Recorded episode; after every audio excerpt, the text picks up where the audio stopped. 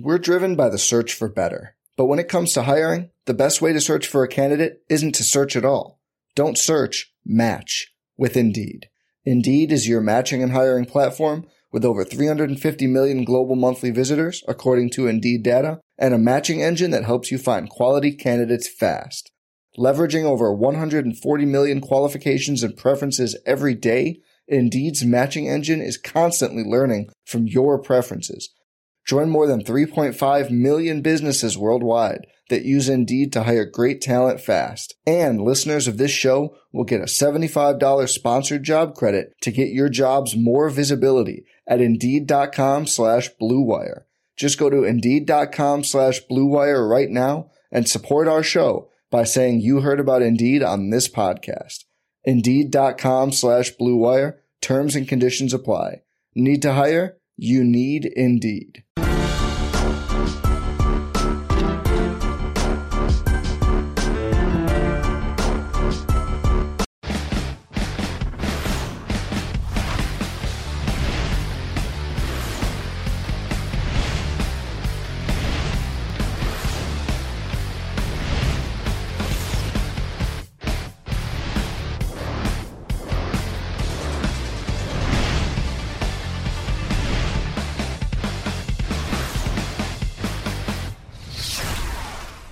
Yo, what's up, Roto Grinders, and welcome to Sharp DFS Analysis here on RotoGrinders.com. Uh, my name is Chris Trimino. I am the projected ownership analyst here at RotoGrinders, as well as a wearer of many hats. And joining me to go over the Week 13 NFL action from a Vegas and advanced analytics standpoint, we've got two of the smartest guys in the business. We've got Chris Raybon, senior DFS editor at 4for4.com. Chris, what's happening? What's going on, guys? Hope you all had a uh, good Thanksgiving, good uh, good week and stuff, and uh, let's get back to it great week, great Thanksgiving. Uh, looking forward to an even better week here in week 13. Also joining us, we've got Warren Sharp of sharpfootballanalysis.com and sharpfootballstats.com. Warren, what's going on? Hey guys, I, I think we got a better card this week, uh, at least in terms of games that I'm seeing some value than we have the past few weeks. So I'm looking forward to this Sunday. Yeah, man, we got also more games this week. There's going to be a total of 15 yet to come, 13 on the DraftKings main slate, 14 on the FanDuel main slate, and of course we've got short slates to deal with. So a lot to talk about when we talk about week number 13. Uh, one of the things that we need to talk about every week, Chris, when we take a look at what's going on in DFS, is the idea of cognitive bias or recency bias. It's something that affects basically everyone. Everyone's got biases and opinions, and you know to some degree you have to have that. You know that that's kind of what makes you you. But the problem is with these biases that exist out there, you know, a lot of people tend to remember what happened most recently, and they tend to weight what happened in the recent past more so than the overall picture uh, of, uh, of analysis that can be presented to them on a week to week basis. So that presents a lot of problems. You can make a lot of mistakes that way. What you know, in your mind, what are the pitfalls of recency bias, and you know, how do we avoid you know making those mistakes when it comes to what happened most recently? I think the, the pitfalls of recency bias is obviously that you're simply weighing the most recent information too heavily, um, more heavily than you should be. And I think the key to avoiding it, just like with any of the other cognitive biases, such as like anchoring bias, um, availability heuristic, bandwagon effect, like clustering. There's so many of these biases that you guys can just do a quick Google search and you can kind of find a pretty succinct definition of them all. But avoiding them really comes down to first just knowing they exist. Um, you know, knowledge is power. That's kind of a cliche term, but in this case, I think it's true. And once you're aware of them, you just kind of have to question yourself and question your own um, thinking and whether you, do you have these biases or not. And in DFS, I think it really kind of comes in where you can leverage that with ownership. And the way you do that, one of the ways anyway, is I created something on four for four. I created a metric on that we have on four for four called, GPP leverage score, and what that does is it kind of takes stock of the whole slate and um, uh, it calculates a probability of each player hitting um, what we've deemed as a GPP value. And then it, it, looks at okay, based on the entire slate and all the players available, um, wh- how much should each player um, be owned um, according to, to what, what the probability of hitting value is. And then you can, and then the leverage score, um, one it would be like average and, you know, anything above one essentially says that a player is, is going to be owned less than what his probability of hitting value would imply. So you can kind of just look at things like that and say there's always going to be a few players in a given week where you know the, the public tends to flock to the top few options at, at each position. And then there's a bunch of players that kind of are in that middle tier of probability that they just kind of go a little bit under owned compared to, to what their true expectation is. And you can kind of leverage that. And at the same time, there's always a few players that end up being chalk or end up being really high owned. Maybe it's because um, they're in a good spot, or it's because of recency bias. Or, you know, have have a, they've had a couple of good games, but their ownership kind of really gets inflated, and it gets inflated to the point where their ownership is higher than what you know would imply would, would be implied from their their probability of hitting value in a given week so you can kind of leverage those two things and kind of try to fade the players that are going to be a little more high owned than you think um, is accept is, is, is you know reasonable for his probability and you can at the same time target players and go a little bit overweight on the players who you think are are under owned. I think that's really the best way to kind of attack recency bias. And you know, just also keep in mind that I, I actually did the correlate ran the correlations for each position. And if you look at just the last game, there's no correlation between a player's performance in his last game and his performance in his next game. And even when you go three, four games back, there's still very little correlation for every position outside of running back. Running back tends to stabilize pretty quickly only because um, I guess they're getting so many touches and you know things kind of change quickly. If you have a back that got let's say 20 touches three games in a row, you can probably count on him getting a, a decent workout unless he's you know benched or something like that. So um, that that's something to keep in mind. You know, receivers highly volatile, quarterbacks a lot of times matchup dependent, tight ends matchup dependent. So the last game or the last few games is not necessarily going to, to tell you much. And you really have to keep in mind other things like strength of schedule. Warren always talks about very important. You know, a player could have a, a good streak and it's simply due to uh, just a you know a strong strength of schedule. So um, if you keep all those things in mind and just be aware of it, I think you can. It, kind of you kind of figure out yourself like it, it makes itself known how you can how you can benefit from it because you're going to just to start to know and say, oh, hey, you know, this is probably recency bias, the reason why everyone's talking about this player so much, or the reason I like this player so much. So um, just being aware of it, I think, is the, the key. In any DFS sport, people will tend to look at what happened recently in terms of game log watching, and they'll try to make the assumption that something like a hot streak is real. But really, what's behind a hot streak is a set of underlying metrics uh, related to his performance that are predictive. Some of those things uh, may have told you that those performances weren't predictive, and it's really goes beyond looking at what happened most recently and just using that as a means to predict what will happen. Because, like Chris said, he said there's really no correlation between what's happened as far as player performance and what will happen. So there's the underlying portions of research that ha- go into what happened in those games that really need to be focused on. Warren, when you take a look at the betting markets, you know the books and the line makers have to be aware of public perception as far as where the public thinks these teams are because they'll have an understanding of where you know the bets might go. I mean, maybe I didn't word that correct quite correctly, but there is definitely an element of understanding public perception and what happened most recently. I assume in what you do, and how do you avoid you know certainly getting those biases yourself, and how do you exploit them when it comes to the totals you work with on a week week to week basis? It's a great question, and it's a great uh, topic to discuss, especially this part of the season. Um, although you know weeks two and three are highly prone to recency bias, obviously because we only have very you know we have very little data to work with. Um, but you know, the key, at least for me, is to dig down into the underlying statistics of the final score because a lot of people are prone to be swayed heavily um, by what happened with the final score. You know, who ended up winning this game, uh, who covered the spread, and that's all they care about. Uh, a lot of the people out there don't have time or the resources to watch every single game that's being played simultaneously. So they are not going to, see, and they're certainly sure as hell not going to go back and rewatch the games. Um, we're talking about like average Joe public here. So they they just look at the final score. They like to bet on the primetime games. They want to see, hey, Joe Flacco looked like he struggled um, on Monday night against the Houston Texans. Wow, the Ravens should suck this week. You know, th- things like that. Um, I'll give you another example like Brett Hundley with the Green Bay Packers, and this is where schedule comes into play as well. If you look at Brett Hundley, you might say, and now granted he had a he had a good game last week, but you might look at him and say, wow, he's he hasn't been all that great. I'm not sure what he's going to do this week. This is this team is just struggling with Hundley. He's not doing well. But if you actually look back right now where we sit here in week 13, take a look at the defenses that he's played. He has played nothing but top half defenses. If you look at the Saints, the fifth best.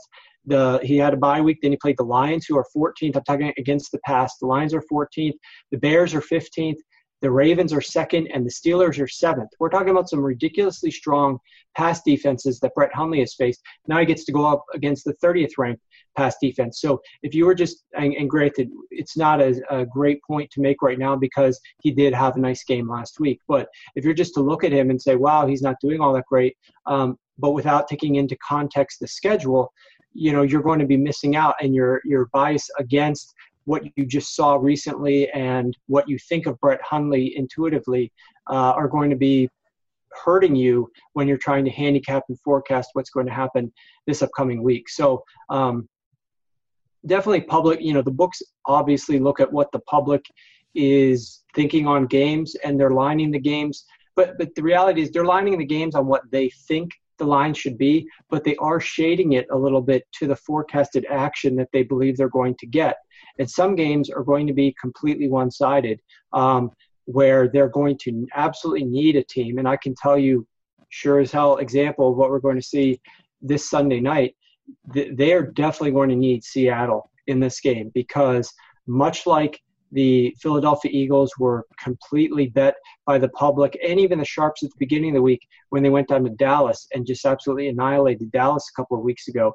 The public is all over the Eagles in this spot out in Seattle. So, um, you know, they know what the public thinks. The public loves what they just saw. I will throw in there real quick before we wrap it up. Um, that the public has been crushing it of late. I mean, the last four or five weeks in the NFL have been absolutely uh, d- just terrible for those guys who are betting underdogs. And you know, I was talking to Evan Silva about this a little bit ago. Um, you know, on, on one of the other shows that we do together. And the book, the hard part is when you are betting like we do and, and, and my group does, we're going to be betting opposite the public. I mean, we're going to need to be rooting for bad quarterbacks. We're going to need to be rooting for bad teams because there is, you may win going the other way, but there is no value. There's no value in betting on some of these overinflated favorites. Of course, they're the better team. Of course, they have the better quarterback. That's why they're the favorite. And then they're being shaded beyond reasonable measure because they know the public is coming in on these teams. Um, so at one point, whether it's this week, I hope it is, or in a near future, the underdogs are going to start barking once again.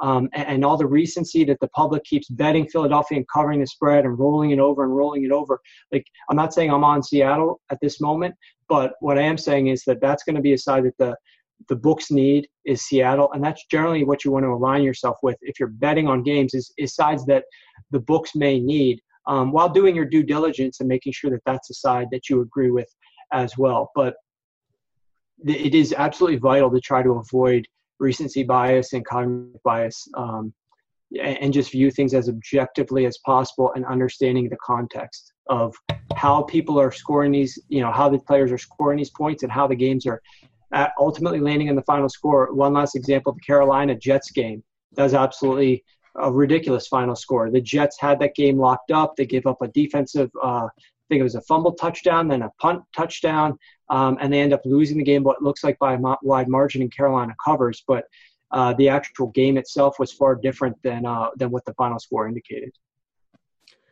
Pay attention to it. Know it's there. You know, a lot of biases, as Chris mentioned, uh, for you to be researching and figuring out whether or not your analysis on a player is being affected by something other than the information that's being presented to you for his matchup, his situation this week. You know, obviously bias is going to exist. You're not going to get rid of it all, but you need to just make sure that you're avoiding having a tremendous deal of recency bias, cognitive biases of all sorts when you're making your DFS decisions.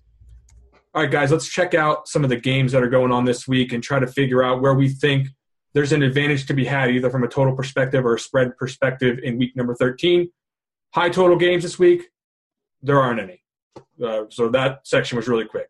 As far as low total games are concerned, we got Indianapolis and Jacksonville, I think qualifies, uh, Denver, Miami, San Francisco, Chicago, but pretty much everything else is somewhere in the middle. So, Chris, when you take a look at all these middling totals for the week, where do you think we can actually find a secret high total buried in there? I think this Green Bay Tampa Bay game is one that I'm looking at, and particularly because I think Green Bay can have more success than um, they're being given credit to in the line. Um, Warren kind of started to allude to it. The Tampa Bay defense is just not has just not been very good, and this is especially true when they go on the road. I know we've talked about this on this show before, but Tampa Bay on the road um, this season is allowing 311 passing yards per game and two touchdowns per game. At home, they're pretty okay. They're allowing only 262 passing yards and 1.2 passing touchdowns per game. So um, big discrepancy there. They really struggle on the the road, and their road games haven't exactly been against a murderer's row. I mean, they did play Atlanta and, and Minnesota. Um, in New Orleans, they also played Buffalo and Arizona and Miami. Um, and at home, they played the Bears, the Giants with all of their receivers healthy, the Patriots, the Panthers with Benjamin and Funchess in the lineup, and, and the Jets, which have proven to be a pretty decent offense. So uh, the st- strength of schedule isn't crazy tilted to where there should be such a discrepancy. Um, yet it is, and you know, overall, Tampa Bay one of the worst uh, pass defense. If you look at uh, DVOA, they're 30th in pass defense, and you know, just not really having a lot of success. And on the other hand, you have Brett Hundley, who you know, we got to remember he is still a quarterback in his you know, getting his first real starting experience. Um, in two of his last three games, he's had a passer rating of 110 or higher. Um, he also had, you know, I know people know about the, the 245 yards and three touchdowns last week against Pittsburgh, but he also had uh, 110.7 passer rating, um, 18 of 25, 72% completion, 212 yards and a touchdown against the Chicago Bears in Soldier Field in a win for the Packers a couple weeks ago. So I think this is a really good matchup for him and given his price on, on DFS sites and the way the slate is kind of breaking down where um, we actually have like a, a plus value uh, plus minus value metric over at four for four where we don't really like to look at points per dollar because that's not uh, looking at like a linear multiplier like that is not always going to tell you what, what's going on um, with value but so instead we look at kind of this plus minus and if you look at the quarterbacks you're going to see uh, the, the the the top projected quarterbacks in terms of raw points tom brady Philip Rivers, those guys are all in the bottom five in terms of, of value. Whereas you see guys like Brett Hundley coming up on top at the, at their lower salaries. It's just one of those weeks where um, it, there's not as much value. You know, the, the, the, I'll, I'll, say it this way: the the uh, the top quarterbacks on the slate have been priced appropriately, maybe even a little too high this week. And so, given that, given that, you know, I think you really do want to look at Brett Hundley in this matchup, and I think the the Green Bay Packers can score some points in this matchup. Davante Adams having a lot of success. The Buccaneers are 32nd dead last in, in schedule adjusted fantasy points allowed. Uh, two wide receivers. Um, they, they haven't been good against the run. They're allowing 31.2 points per game overall on the road. That's 30th in the league.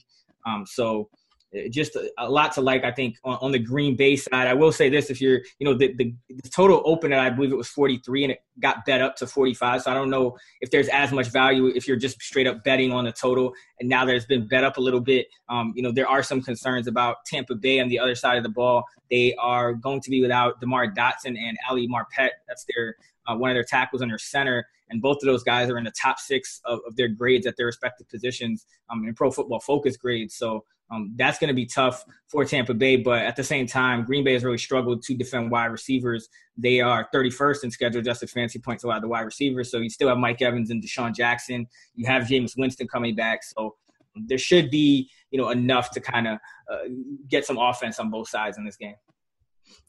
Yeah, and you know, one thing that might help Tampa Bay as far as those linemen being out is the fact that looks like Kevin King is, you know, he's questionable at best to be out there this week. I don't really expect to see him out there. So you're going to have a cornerback who couldn't get on the field over King, over like Quinten Rollins, over all these guys who rate so poorly in you know all these cornerback metrics that are out there. Uh, you know, trying to cover a guy like Mike Evans or DeSean Jackson. So there's going to be some opportunity to to make up for that that pass rush if uh, you know things don't quite work out there in that respect. Hopefully, Jameis is back and playing well and, and able to be elusive of any kind of pass rush that's there. I do think that this is a game that I'm very much interested in as well, and I like to take here as far as a game that could go over the implied total right now. Warren, lots of games out there left. We have 15 total to choose from here. Any other games that you've looked at as a potential spot where there could be some value? Um, yeah, we got on. A, I, I put out a total and we bet it uh, earlier in the week. It's kind of gotten away a little bit, so I'm not going to discuss that one. But I am going to talk about another game that I also got on that uh, has not moved quite as much, so there could be a little bit of value still remaining. Uh, it's one. It's in one of the low totaled games that you were discussing that people might otherwise overlook, but it's the Denver Miami game. And um, to understand this game, this is where you have to understand context because I think uh, with with, with uh, cognitive bias, a lot of people think that Trevor Siemian just sucks. I mean, he's he's he's terrible. That's why he got benched, um, and he's a no good quarterback. But the reality is, I'm not going to say the guy's like uh, a Pro Bowler, but he's better than what they've had in there. Um, no doubt about that. Uh, but take a look at you know what this what this kid did. Um, started out the season three and one, had a bye week, and came out against the New York Giants. And in that game, he didn't have a great game, but he threw a pick six, and he tried to tackle the guy running out of bounds. Uh, I think it was Janoris Jenkins, and injured his shoulder. Now, think about from the perspective of Trevor Siemian, Like you're a backup type guy. Your team has other quarterbacks that they're trying to get in there. Um, so you're going to try to tough it out. So he goes back into the game, obviously finishes poorly. The next week, I mean, they have the option to start Brock Osweiler, who Denver then who Denver acquired. Uh, they also have Paxton Lynch there. So Trevor Siemian toughs it out, and he toughs it out. Keep in mind in that Giants game, they lost um, Emmanuel Sanders in the game, and they lost uh, their right tackle in the game. Um, so they were down those two guys. So the next week, guess who they play? The LA Chargers, who have a great pass rush. Um, also, Demaryius Thomas was banged up in that game. His ankle was injured. He caught only two passes for nine yards, and they, they got they got blown out, twenty-one to nothing. Trevor Siemian was not healthy. His shoulder was still messed up and sore, but he was trying to keep his starting roster spot. And the next week they go and play the Kansas City Chiefs again without Emmanuel Sanders. Demaryius Thomas is starting to get a little bit healthier, but they still lose that game 29 to 19. Then and those three pass defenses, they're not great. I mean, the Chargers are great, but the other two aren't great, but they're much better than who they're going to face in the Miami Dolphins. They then bench him and they let Brock take a couple of starts. Then they put Paxton Lynch in there last week. Another key thing happened in before last week's game was that they fired their offense coordinator and promoted Bill Musgrave from the quarterbacks coach. His obviously first game was not very good, trying to craft a game plan, um, even though it was against the Oakland Raiders with a very uh, inexperienced quarterback, at Paxton Lynch. They now have a, a clean slate. Trevor Siemian's back in there with something to prove. Bill Musgrave is in there with something to prove. They have both of their wide receivers fully healthy, ready to go. And the other key factor here, and I know this is a lot of narrative type stuff, but the head coach for Denver is Vance Joseph, the defensive coordinator for the Miami Dolphins just last season. He knows which guys get beat on double moves. He knows where how you're going to block that offensive line, uh, sorry, that defensive line best to give your quarterback a little bit more protection. Like anything he can get from his year with the Miami Dolphins, he is going to take and put into this game plan in desperate need of a victory. Um, so I haven't really even talked about a ton of the matchups here, but um, there's a lot of things that go into this game that I think have edges towards production for the Denver Broncos offense. Um, the Miami Dolphins pass defense is just not very good. It's going to be the easiest pass defense that Trevor Siemian and the, and the Broncos collectively together have faced since way earlier in the season. Um, on the other side of the ball, I think Miami is going to have a little bit of success with the short passing game. I envision them having a similar type of game plan like they did against Carolina, who has a better pass rush than what Denver has this year. Against Carolina, it was a lot of short, quick passes. Miami put up 21 points in that game. They still lost, but 21 points would go a long way to getting this game over a very low total that still sits at 39, 39 and a half. Um, in addition, you've got some other edges that favor uh, the Miami Dolphins. Uh, Denver's without Aqib Talib. Denver's also without um, uh, Domata Peko. who's anchoring the number one run defense. And Denver's pass defense only ranks 19th this year. They're not nearly as good as what they were in years past. Now they're without, you know, their number one cornerback in Talib. So um, there's some edges here. I mean, Chris Harris still a great slot corner. Um, he'll probably match up with Jarvis Landry, but for the other guys, I think that there's some edges there.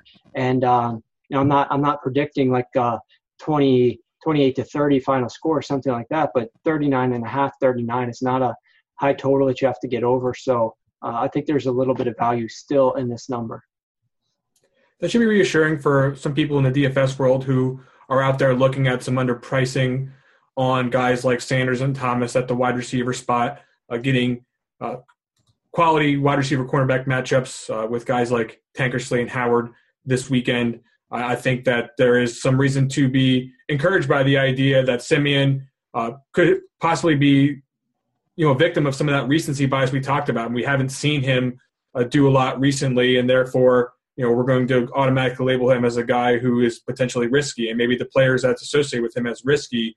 So I do like, uh, you know, applying that knowledge as far as the total is concerned over to DFS. The idea that there could be uh, enough in the way of production from the Denver side to make those guys viable. And you did mention that you know the Miami passing game does have a chance too with the absence of Talib. Uh, I'm not ready to make a statement that I'm going to be completely all in on any of these Dolphins guys, but I do think you mentioned they have a chance, and I think that that's clearly a reasonable way to think when it comes to week number 13. Chris, when you take a look at some of these uh, favorites that are out there this week, uh, there's certainly always favorites that you know, like like Warren said, the public's been just smashing lately. Some of these public teams that have been favorites and you know just been doing really well. But when it comes to someone who might struggle this week, I think you gave me a couple of ideas who you might turn to on that respect. What's your favorite? Yeah, I think the uh, Chicago Bears may struggle. Um, this is probably a game not too many people were thinking about. They are at home. They actually opened as five and a half point favorites over the San Francisco 49ers. Right now, that's sitting at only three points. So it looks like uh, they have been, uh, people have been uh, betting on the 49ers, and I kind of agree with that. I think that, you know, you look at San Francisco, and the first thing you kind of see is, okay, this team has a terrible run defense. I got to start Jordan Howard. You know, the, the Bears run the ball. This is a perfect matchup for them. They can just crush home favorite. But actually, over the last uh, five weeks, you know, going back to week eight, San Francisco is actually 12th in run defense success rate. If you look at uh, sharpfootballstats.com, they're actually 12th in run defense success rate. They're 20th on the season, but 12th over their, their these last uh, four games since week eight. And so, you know, that that's the first kind of red flag. And then you look at Chicago on the other hand, and over that same span since week eight, Chicago is 23rd in run defense success rate, 29th in pass defense success rate. And that's a big drop from what they were doing earlier in the season. They have had some tough matchups, but this defense really hasn't been as good. Um, it, it coincides somewhat with their safety, Adrian Amos, being injured. He is going to be out this week. He is PFF's number two rated safety, kind of holding things together on that back end. And without him in there, uh, this defense hasn't been as good. They will get Danny Trevathan back, which will help, but I do think that you know you have Jimmy Garoppolo in here. We don't know too much about Jimmy Garoppolo um, as an NFL starter, but what we do know, I mean, he's had 95 attempts in this league, and he has a 110.1 passer rating, 67.7 completion rate, seven four yards per attempt, six touchdowns, no interceptions. So you know this is this might actually be a pretty solid quarterback um, that that the San Francisco that San Francisco is putting out there. We know they have Kyle Shanahan and you know pretty good offensive coordinator. If he has a good quarterback, I know Jimmy hasn't been in the system all that much, but I don't necessarily think that that's a negative when you think about it from the perspective of Chicago really has nothing to go off of to game plan to prepare for with Garoppolo either. And when you have a smart OC like that, I think you can um, kind of use that to your advantage. I don't think it's necessarily a, a detriment. So for all those reasons, I think you know, I don't think the Chicago run game is going to have quite as much success as people may think. And you know, Chicago really hasn't been doing a good job of consistently getting their best playmaker, Tarik Cohen, onto the field. He'll have a, a game where he touches the ball maybe eight, ten times, and then he'll go back to touching it three, four times in the next game. So we really, they really haven't been able to incorporate him consistently. And uh, it's really it's, it's been it's been a tough go for, for that team for that passing game. They don't really have good coaching. We know that. You know, John Fox and just another little edge for San Fran. If you're looking at the the, the point spread or whatnot, is you know if this game comes down to to a field goal kick or something like that. San Francisco actually has Robbie Gould, who kicked in Soldier Field for a number of years. So they are forecasting 13 mile per hour winds in Chicago in Soldier Field for this game. But Robbie Gould, the, the 49ers kicker, has a lot of experience kicking in these very factors. Made a great career out of doing it for a number of years. So um, I, I, think San Francisco has a lot of edges in these game. I like Marquise Goodwin. Um, he's he's been averaging about 20 yards depth to target. And I mentioned you have Adrian Amos out. Um, I think Marquise Goodwin ha- has a good shot at getting behind the defense, and he's going to have a, a, quarterback that should be more accurate than the last two quarterbacks he's played with, Brian Hoyer and C.J. Beathard. So um, I, I, don't think that this is a gimme at all for, for Chicago, despite San Francisco being a one in ten um, team. So, a couple questions related to the narrative uh, that you're describing right now, as far as how the flow of this game could go, with potentially the Bears struggling uh, for DFS purposes. Now, if let's say you know there is some success to be had from Garoppolo uh, and, and Marquise Goodwin, uh, is there any potential uh, catch-up time? I don't want to call it garbage time because I don't think this game is going to be a blow-up, but would would it be you know passing game, which we're not used to seeing from Chicago being in play here, because most people are looking at, like you said, Jordan Howard in the run game. Is there anything on the Bears side that you could bring it back with if you thought that San Francisco could have a successful game moving the football? Yeah, there. I think if you're if you're just looking at dollar for dollar plays on the Chicago Bears, I know most people are looking at Jordan Howard, but I think Dontrelle Inman's probably the best uh, dollar for dollar play on that team over these last three games where he's been a Chicago Bear, Dontrelle Inman has been their number one wide receiver. He has five more targets than any other um, Bear over that three game span, 109 more receiving yards than any other Bear over that span, and 159 more air yards than any Bear receiver over that three game span. So Dontrelle Inman, 35% share of the Bears air yards over these um, past uh, three weeks, and that's pretty high total um, for any receiver, over a third. So if you get into a situation where the Bears have to throw, and that's what's going to have to happen because you know that 35% air yard share is not really going to mean much if they hardly throw the ball. But if the, if they are throwing the ball, we've already seen Inman go over 60 yards a couple of times, you know, two out of three games. So I think there's definitely some value to be had in Dontrelle Inman, and that's that's really where the 49ers have been struggling. You know, they've they've lost one of their safeties, they've lost a couple of their safeties uh, to injury. Their, their cornerback, they traded Rashard Robinson. They, they've really struggled kind of at the cornerback position. And over these, since week eight, they're 23rd in pass defense success rate, 12th in run. So the pass has actually kind of been their weakness. And um, that's that, I think, just from a value perspective, you know, Jordan Howard's been priced up a little bit um, on, on both sites, especially on FanDuel. So uh, I think from a value perspective, Inman is probably, you know, a better dollar for dollar uh, value play in this game would be an interesting way to go if you're kind of fading the public a little bit here. I don't think that'll be a popular or highly owned situation in DFS whatsoever. Uh, Warren, when you take a look at the rest of these, you know, these totals out there, like I said, n- you know, not a ton of uh, high totals. Not a, as far as the spreads are concerned. There's really a lot of spreads that are between, you know, like right in that three range. Is there any one of those particular spreads that you think is either off in favor of the underdog, or is there anything that stands out as unusual? Um, yeah, you actually mentioned uh, kind of the range that I'm I'm actually looking at here to go with this one, um, and that is uh, I, I, like the Jets. I like the Jets. I think they're going to win the game. I mean, that's that's a little bit perhaps aggressive, but um, like I said before, they they possibly should have beaten the Carolina Panthers last week. Um, they're playing great football right now, but extremely underrated. They've lost back-to-back games. They've lost, God, what is it, six of their last seven games, something like that. Um, but I'm I'm selling Kansas City. Uh, I think that's that's not a surprise that a lot of people are down in Kansas City, especially after what they did um, last week, uh, dropping the game at home to Buffalo. Uh, I think if they can't, if Kansas City, like the biggest issue that I just I can't understand, and I am assuming it's just because the offensive line isn't playing well, but they're not hurt. Uh, they're actually healthier than they were to start the season. Um, they can't run the, the football. You know, Kareem Hunt is, is at sometimes he's not getting enough touches. At other times he's just not doing anything with the touches. And if they can't run at home against the Buffalo Bills' bad run defense, keep in mind we, what we were talking about heading into that game was how the Buffalo Bills' run defense was so terrible the last few weeks after getting rid of Marcell Dareus. Uh, they still have the same run defense, but they go in there and they once again shut down Kareem Hunt. He's not going to get it done uh, in New York against the Jets and their run defense, which right now is like the strength of that defense. Um, conversely, what what is one of the biggest things that's been burning the Chiefs of late?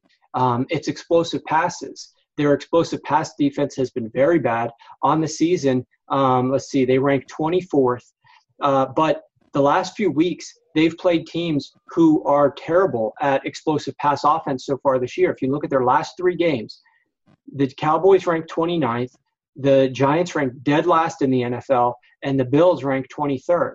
Now they're going up against the Jets, who rank eighth offensively in explosive pass offense. A big shock to their system. I think the Jets are going to be able to push the ball down the field. Robbie Anderson.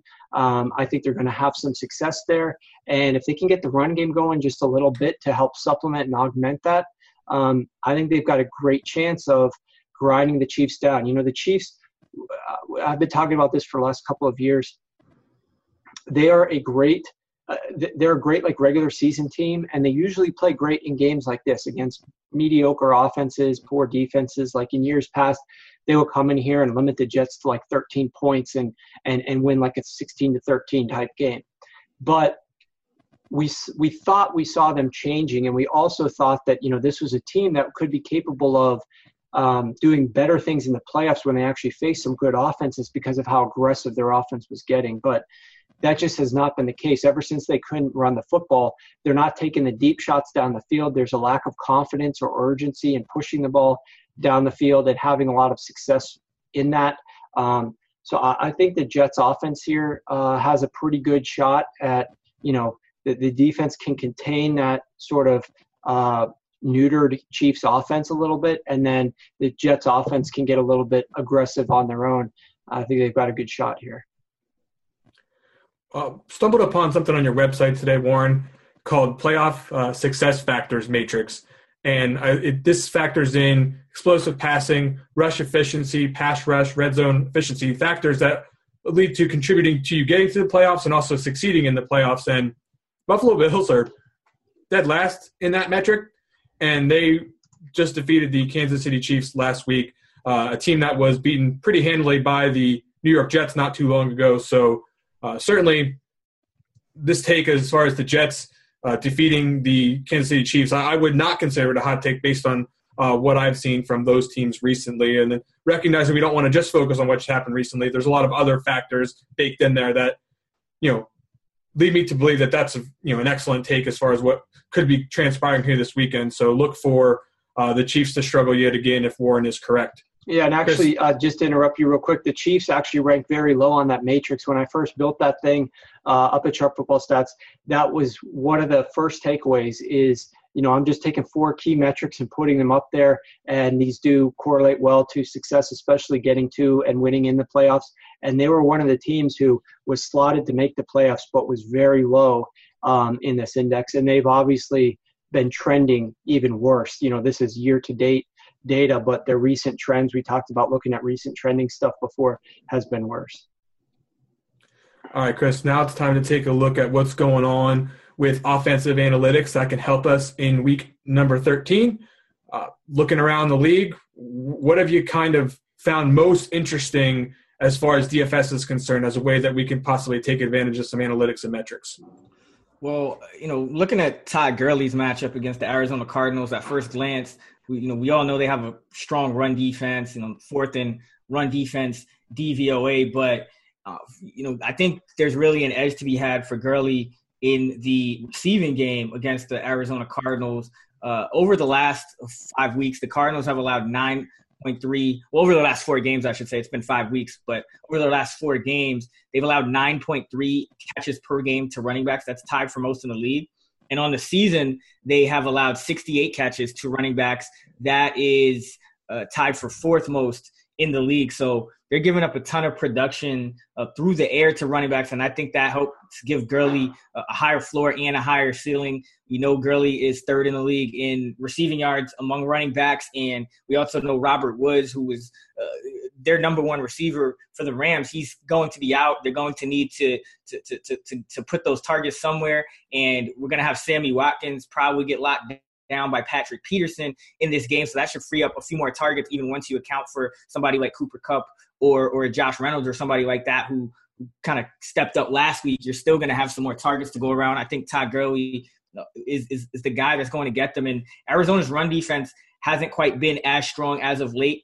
If you go back over those last four games, they are only 16th in run defense success rate. Actually, have been better against the pass. They're seventh in pass defense success rate. So I don't think this is a prohibitive matchup for Gurley at all. I actually think it's a, a really high ceiling matchup for him. We kind of saw that last time these teams played seven when they uh, in London. Gurley carried the ball 22 times for 106 yards and a touchdown. Also caught four passes for a good amount of yardage in that game as well. So I think this is a good spot for Todd Gurley, who you know among backs you know that are still active, you know not counting Ezekiel Elliott, you know Gurley's in the top three in touches per game. He's in the top three in, in snaps, snap rate. So um, Todd Gurley, I think, in, in another one of these these really good spots, um, even though the the defense might not jump out at you on paper.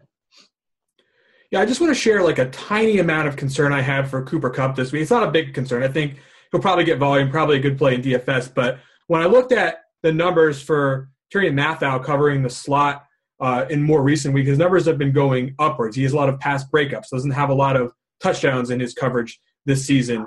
And you know, Tramon Williams, for some unknown reason, has been playing pretty well, uh, which would kind of take care of Reynolds. And you, of course, you got Patrick Peterson on Sammy Watkins. So if I look around at the matchups, and Sean McVay will find a matchup that he likes somewhere in there. You know, it's kind of it's almost got to be you're you're down basically to Gurley or or a couple of those athletic tight ends as a means to get it done here. You know, obviously, you know, tight end's not a fantastic spot to target against Arizona, so it does make a lot of sense that in the passing game that Gurley could have some involvement this week if they expect to find success. Not that you can't have success against Mathieu. I, I guarantee it. As a matter of fact, you'll you will see Cooper Kupp get targets, and he'll probably have a decent game here. But I like to take here that Gurley could be in a good spot for production. Just following that logic that I found when I was doing my wide receiver cornerback research this week. Uh, Warren, as you're taking a look at the landscape here, uh, week number 13, offensive analytics or an offensive matchup that you like? Um, I'm going to fade recency bias uh, here. We'll talk about another running back, but sort of going against one of the games Chris was talking about. Um, not that I disagree with his take, but just a player in the game, and that's uh, Jordan Howard. If you look at the run defenses that the 49ers have faced of late, uh, sorry, the run offenses that the 49ers have faced. Um, last week they played the Seattle Seahawks. Don't have, don't even have a run game. I mean, Eddie Lacy was their dude. Um, the Giants before that, again, like they're 25th in the league in rushing efficiency. And then week before that, the Arizona Cardinals, who are 31st in rushing efficiency. They have played just two teams, have the 49ers all year that rank top half in run run offense, and that's the Philadelphia Eagles and Dallas Cowboys, and both of them completely shredded this team. Where this gets to recency bias is the Philadelphia Eagles absolutely slaughtered the Bears last week. I mean, took a humiliating uh, just loss right on the top of John Fox's head. And right now, I think Jordan Howard. Look, if you look at what he's done against mediocre to poor run offenses, run defenses, he's been phenomenal. Now, they haven't played very many of them this year. Uh, they've played, I mean, since week three. I mean, every single they have played one, two, three, seven games. Seven of their nine games since week three have been against top ten run defenses just not even top half, like literally inside the top 10 in terms of run defense. Um, the San Francisco 49ers obviously have not. Uh, their defense has played, like I just mentioned, a very easy schedule of opposing rushing offenses. And the last time that Jordan Howard faced a team who wasn't great running, uh, stopping the run, that was the Detroit Lions, who ranked 23rd. He went, I think, 15 for 125, scored a touchdown, averaged 8.3 yards per carry. Uh, very high success rate as well. Not just he broke a 50 yarder, but he was also solid on those other 14 rushing attempts. Um, the 49ers ranked 22nd, and the 49ers 22nd ranked run defense comes against the NFL's easiest schedule of rushing offenses this year. So, um, completely fading, you know, what we saw last week out in Philadelphia. I think Jordan Howard could be in for a big game on the ground. uh, playerprofiler.com has a game script metric that basically tries to describe the situations in which a player has uh, been getting his opportunity. And 28th is the ranking for Jordan Howard here as far as the Chicago Bears are concerned in game script. It's not a good situation most of the time when he's seeing the ball. I, I do want to say that I don't think that Chris's uh, analysis that the Bears could struggle is necessarily mutually exclusive with Jordan Howard having a good game. Uh, certainly, one way that Jordan Howard could have a good game is the Bears play their traditional game, and you know it's a it's a run heavy approach. But I just you know just because of his role in that offense, number six in dominator rating on PlayerProfiler.com. Uh, as far as Jordan Howard is concerned, just that having you know that kind of opportunity within an offense could you know inherently allow him to produce even if the Bears do struggle. So I don't, you know, I do like the idea that Jordan Howard could have success this week. I haven't necessarily landed on whether or not I'm going to have a heavy exposure to him in DFS this week, but I do think that it is a completely logical take to have that this is a situation where he could succeed. Uh, Chris, what do you think about the about Warren's Jordan Howard take? And then uh, if you don't have anything on that, what have you got as far as uh, follow up to that? Yeah, I mean, I think uh, definitely, you know, again, when you look at it, you know, Jordan Howard's in a spot to succeed, you know, home favorite going against a team that has given up a lot of rushing production. Um, I'm just not bullish on the Bears' chances of, I guess, you know, getting that that kind of game script to where he's going to truly have a, a smash spot. Um, even against Detroit, where he he did very well, uh, he only had, I believe, it was 15 carries in that game. So um, he, he, kind of he kind of needed like a, couple of big runs to to to to make that happen. And another thing, you know, I know people are looking at you know San Francisco's production, just fantasy production allowed to running backs.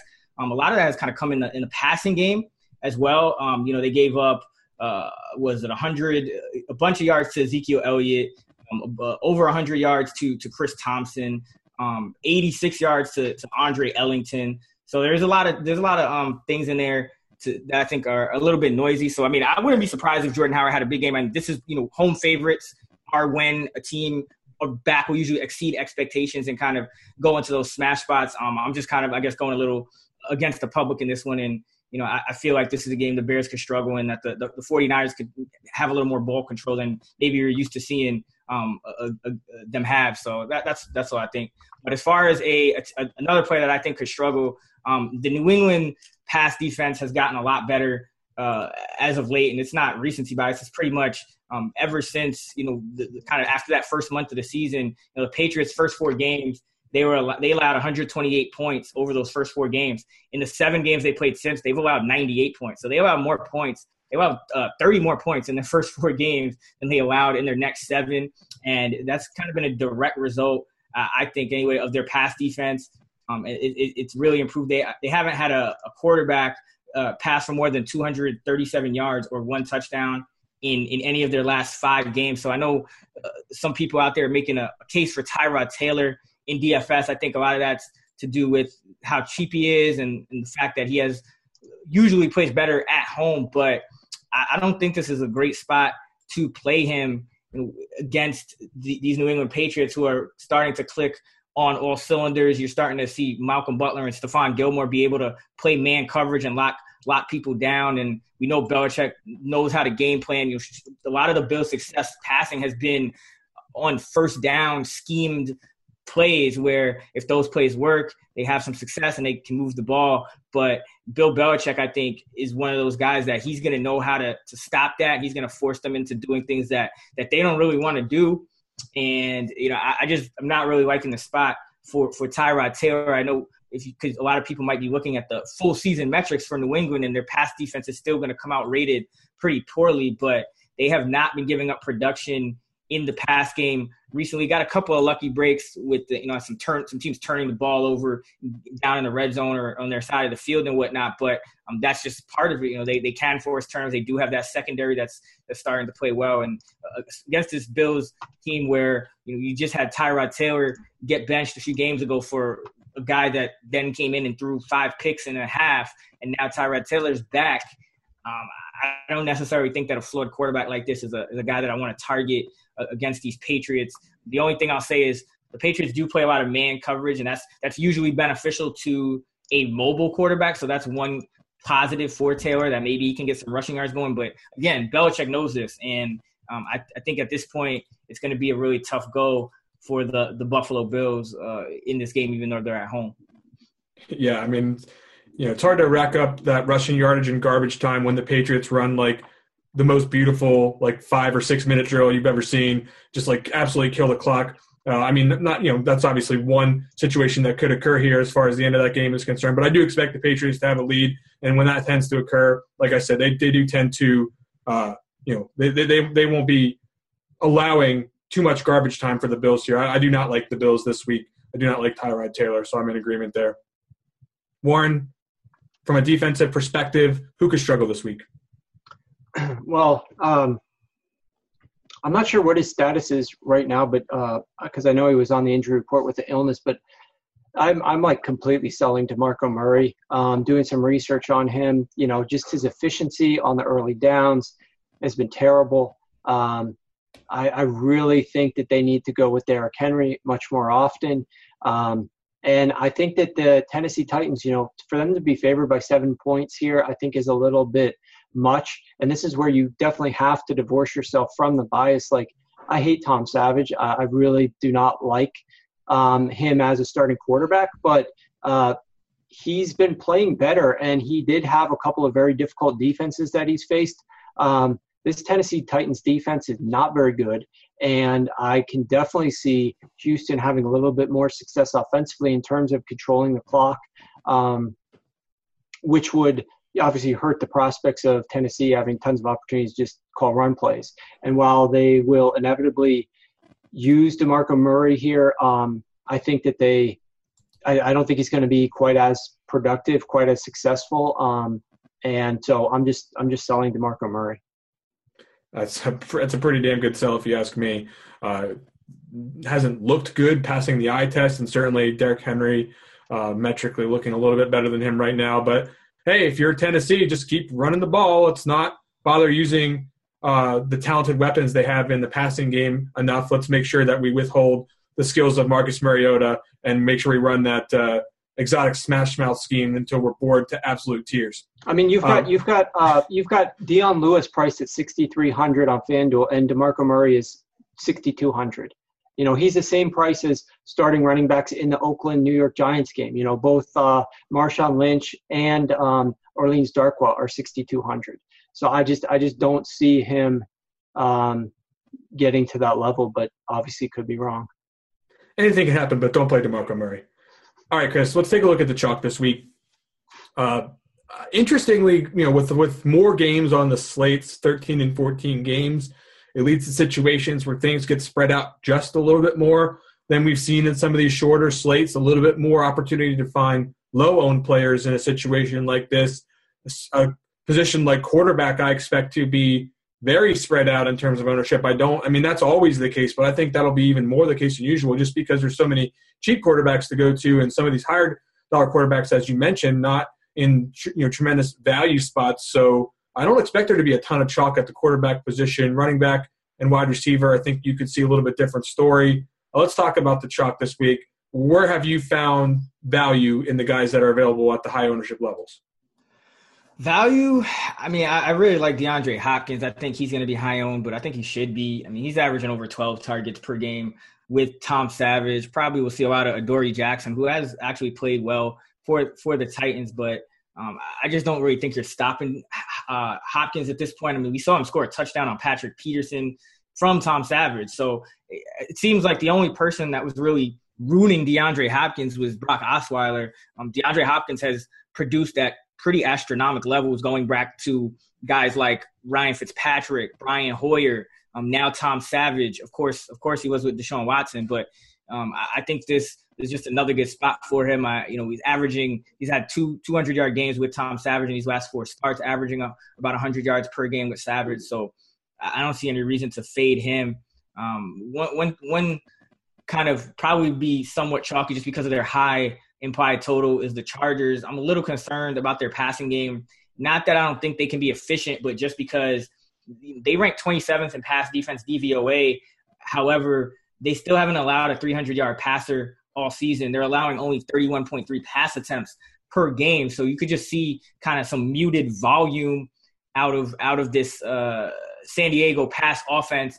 They're going to have to be ruthlessly efficient. They're gonna Philip Rivers probably gonna need that three touchdown game um, because just because the the the, uh, the Browns have been kind of limiting the, the yardage for these passes, they have people haven't really teams haven't really been needing to to throw the ball a lot because you're getting you're kind of building a, a lead on this team. So um, from that perspective, I, I, think that it could be a little bit of a trap. You know, Rivers and Allen both priced up a lot, and that that's really kind of the issue too. Is that you know under normal circumstances you have a great matchup like or a good matchup like this, and you can kind of take advantage of the pricing. But the site's kind of adjusted and put Philip Rivers and Keenan Allen at, at the top end of of their positions in terms of salary, and I think that's you know could be a little bit of a trap just because of of the way Cleveland ha- has been going so far. Now, I think it will improve a little bit if we, if Casey Hayward, who left the team for personal reasons, if he misses the game, and we do have Josh Gordon back for Cleveland, so we could see maybe a, a better Cleveland offense than we've seen in the past. I know DeShone Kizer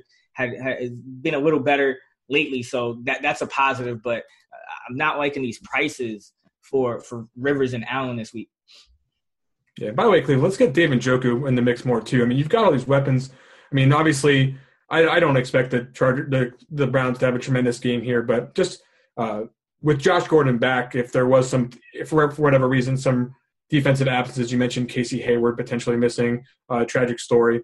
Uh, you know, some reason to believe that what you're saying with Rivers and Allen struggling could be, could be the case here in this game due to lack of volume.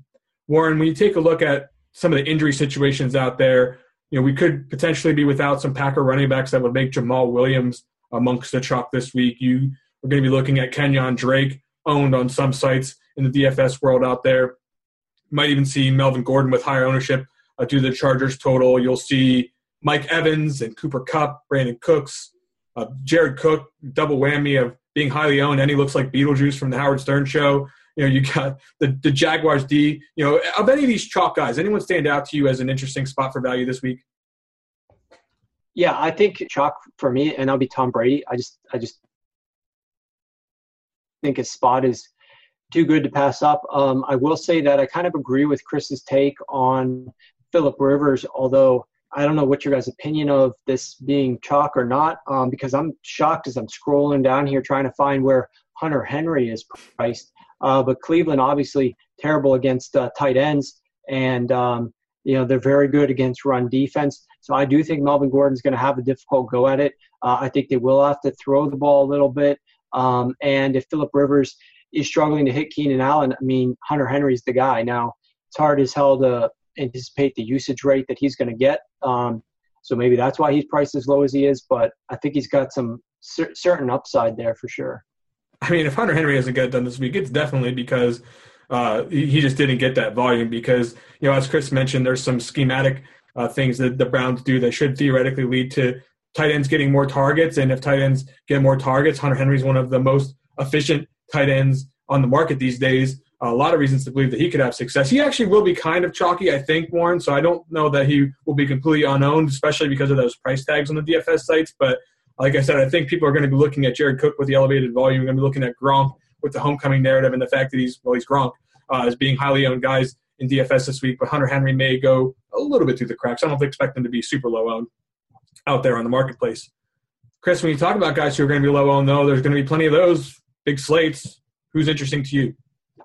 I think Stefon Diggs is really interesting. Um, you know, there's a lot of receivers. You, you mentioned Cooper Kupp. We know Robbie Anderson's going to get a lot of ownership kind of in that price range as well. Davante Adams too. So just because of all these other chalk wide receivers kind of in the same price range as Stefon Diggs, I think his ownership is going to be held in check. Then you got to remember that people are also going to be looking at Adam Thielen, who's been a monster of this whole season. So, uh, but I think the key for Diggs is that Desmond Trufant, the Falcons' top outside cornerback and top cornerback period, is looking like he's going to miss this game. He's in the concussion protocol. It doesn't look like he's going to be cleared in time, barring a, big surprise there. So, I mean, Trufant has been their best cornerback, and he's out of their top three. He's allowing the fewest targets, 48 targets, lowest passer rating, just 85.0. So, you know, Diggs, even though he's taken kind of a backseat a little bit Adam Thielen this year, still ranks uh, 13th in FanDuel points per game among receivers, 17th in DraftKings points per game amongst receivers. You know, we saw him have already the two monster games earlier this season, two two touchdown games in the first three weeks, and I think in, in this game uh, against Atlanta, I think you're to, you know, you have a situation where Case Keenum doesn't really take many sacks, has been over 280 yards in four straight games. He can get the ball to these guys. He can get the ball to, to Diggs, and you know defenses can't just double Diggs because you got to worry about Adam Thielen. He's moving all around the formation, so I think this is a spot where we can see Diggs kind of kind of have another one of those uh, spiked spiked weeks, and uh, and it won't be at, at, crazy ownership just because there's so many other receivers that people are going to want to own in that price range as well. Call back to earlier in the show. Playoff Factors Matrix, sharpfootballstats.com. The Case Keenum led Minnesota Vikings, number four.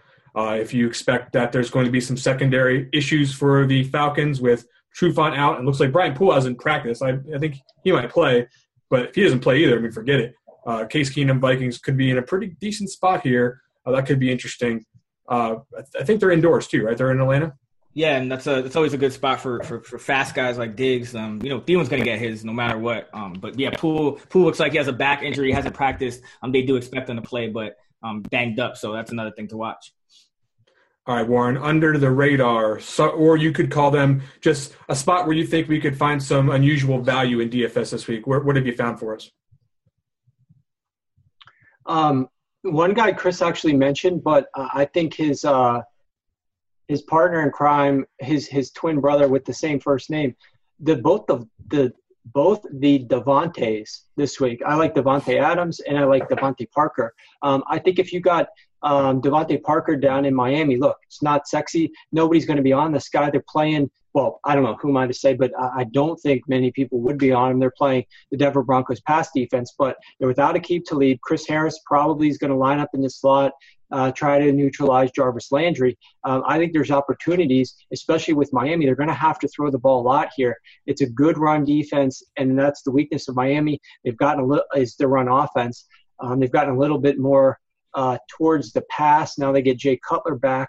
Um, so I'm thinking that DeVante Parker could have a little bit of value, and and I do like um, Davante Adams' his chemistry with um, Brett Hundley has been good, and, and we talked about this from the top of the show. The uh, defenses, the past defenses that uh, Green Bay and Hundley have faced have been just a murderer's row, and now they get to face one of the worst in the NFL. So um, I, I, like both the Davante brothers.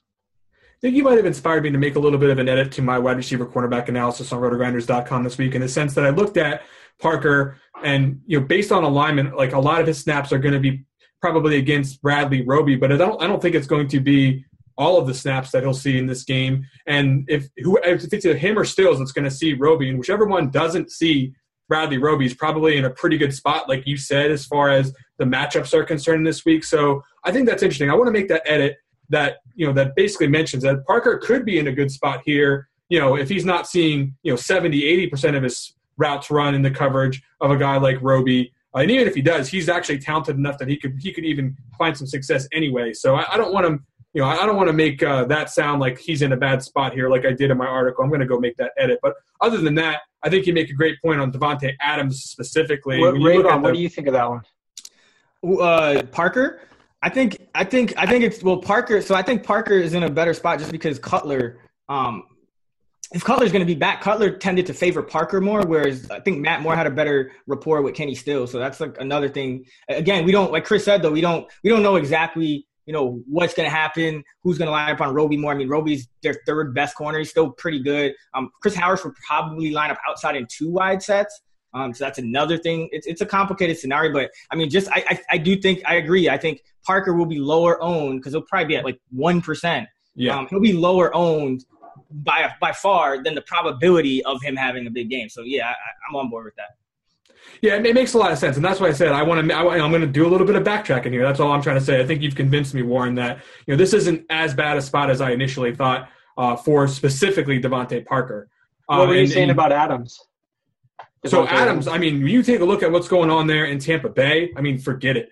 I mean, he's going to be probably lined up with like Ryan Smith a lot of the time. You know, you know Robert Would slide out to the outside, which would probably be even better for Adams if like Hargreaves plays. But if Hargreaves doesn't play, it's probably going to be you know a lot of Ryan Smith. And certainly, I think that Adams is hashtag good and could beat Brent Grimes any day of the week anyway. So I'm not even concerned if he ends up seeing a lot of coverage from Brent Grimes. And that secondary as a whole, uh, you know, just does not rate well in any stretch of the imagination. Every macro mat- metric I looked at looked bad for the Buccaneers. Every micro matchup, as far as the cornerbacks is concerned, looked bad. We see Brett Hundley displaying some talent last week. I mean, it's just a situation where, you know, I said it before the season started. I thought Davante Adams might emerge ahead of Jordy Nelson this year anyway. We're seeing that a little bit. And I think, you know, I don't think that's a detriment to Jordy Nelson as much as it is a credit to how good Davante Adams really is. If you look at your uh, target and output adjusted success, uh, your tours metric, Davante Adams is you know soaring towards the top just like he did last year. I absolutely love him as a player, and I, I couldn't love this spot too much more for him uh, this week. Raybon, any thoughts on Davante Adams? Yeah, I think you know he. If you look at Brett Hundley this season, Brett Hundley has had 182 pass attempts. 52 of them have gone to Davante Adams. That's that's 28.7 percent. So that's by far the team lead. That's a, that's a lot of targets. Um, on those 52 targets to Adams, Hundley's averaging 8.0 yards per attempt.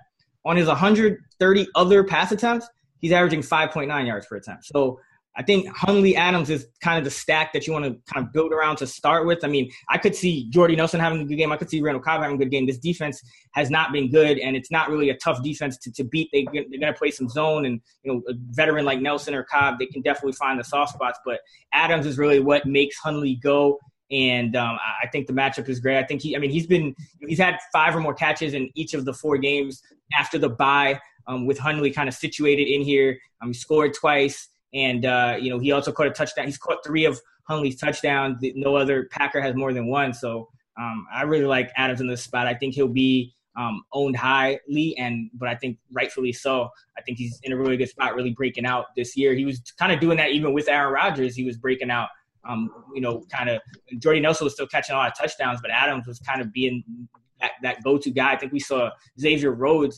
shadow Adams in uh, the the first meeting with Minnesota earlier this year, which is kind of telling. So, um, like Davante Adams this week as well.